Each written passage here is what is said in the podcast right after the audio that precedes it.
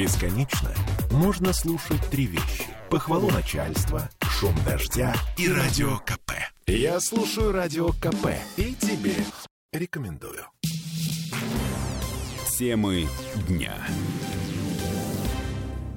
Ладно, э, Петербург у нас здесь вышел на первое место по заболеваемости коронавирусом в стране. Цифры такие. 1989 новых случаев за сутки. Для сравнения, в Москве 1976. Мы на первом месте, при том, что население Москвы более чем в два раза больше, чем у нас. Почему так? У нас какой-то злой штамм типа омикрона? Или вакцинация идет хуже, чем в Первопрестольной?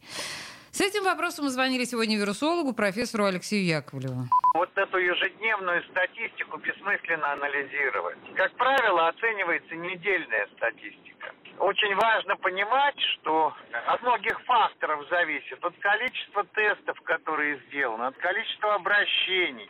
Ну, то есть э, по одному дню объективную картину получить нельзя. И, соответственно, она не подлежит такому анализу, как вы сделали, простите.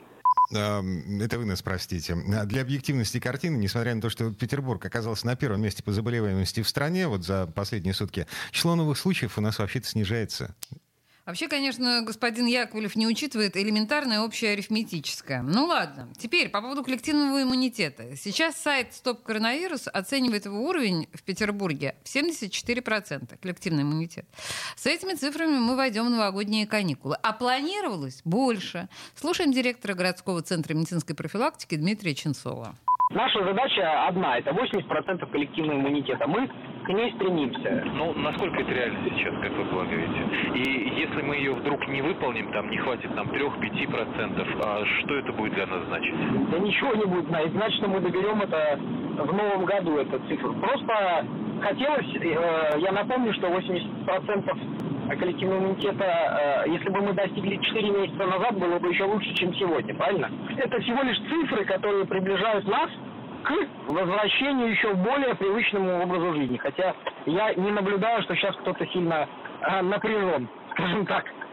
А господин Ченцов имеет в виду людей, которые ходят без маски в общественных местах. А, и вот этого сейчас опасаются многие специалисты, потому что предновогодняя суета происходит в основном в торговых центрах. Значит, в общественном транспорте будет больше людей, потому что до торговых центров еще нужно как-то доехать.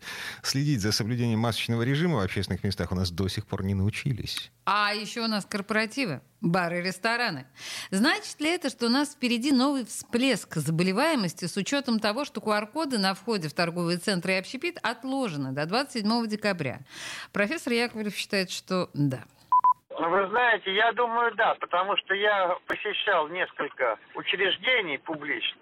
Маски все были ниже подбородка, либо на подбородке.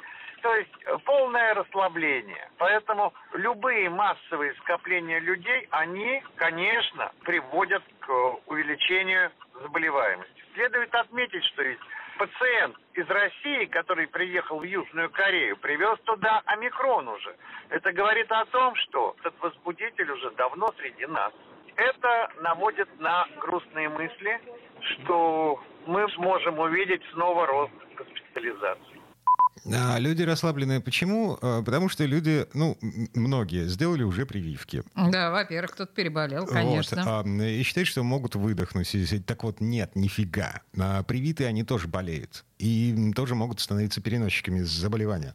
Ладно, нас с вами, да, действительно, снова призывают сделать прививку. В Смольном на прошлой неделе говорили официально, что для того, чтобы спокойно встретить Новый год без, у, без ужесточения ограничений, нужно, чтобы вакцинацию прошли еще 400 тысяч жителей Петербурга. Осталось две недели. Город, скорее всего, не успевает выполнить этот план. Но это же просто цифры, как говорил господин Ченцов.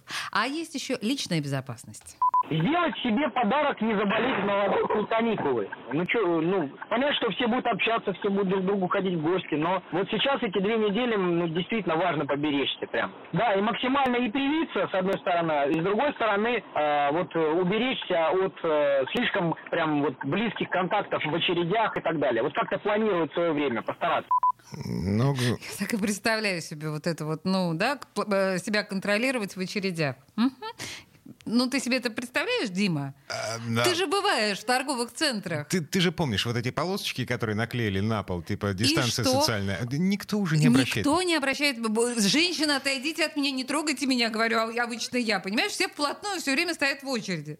Воробушек, социофобушек, Олеся Крупанина. Это про меня, да. Я не люблю тактильные контакты с незнакомыми людьми. Ладно, как говорили в конце декабря прошлого года, ты же помнишь это, да? Да, да, да. Если вы чувствуете запах мандаринов и елки, то это уже хороший Новый год. Точно.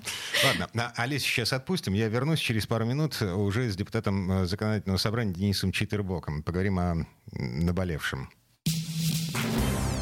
Темы дня.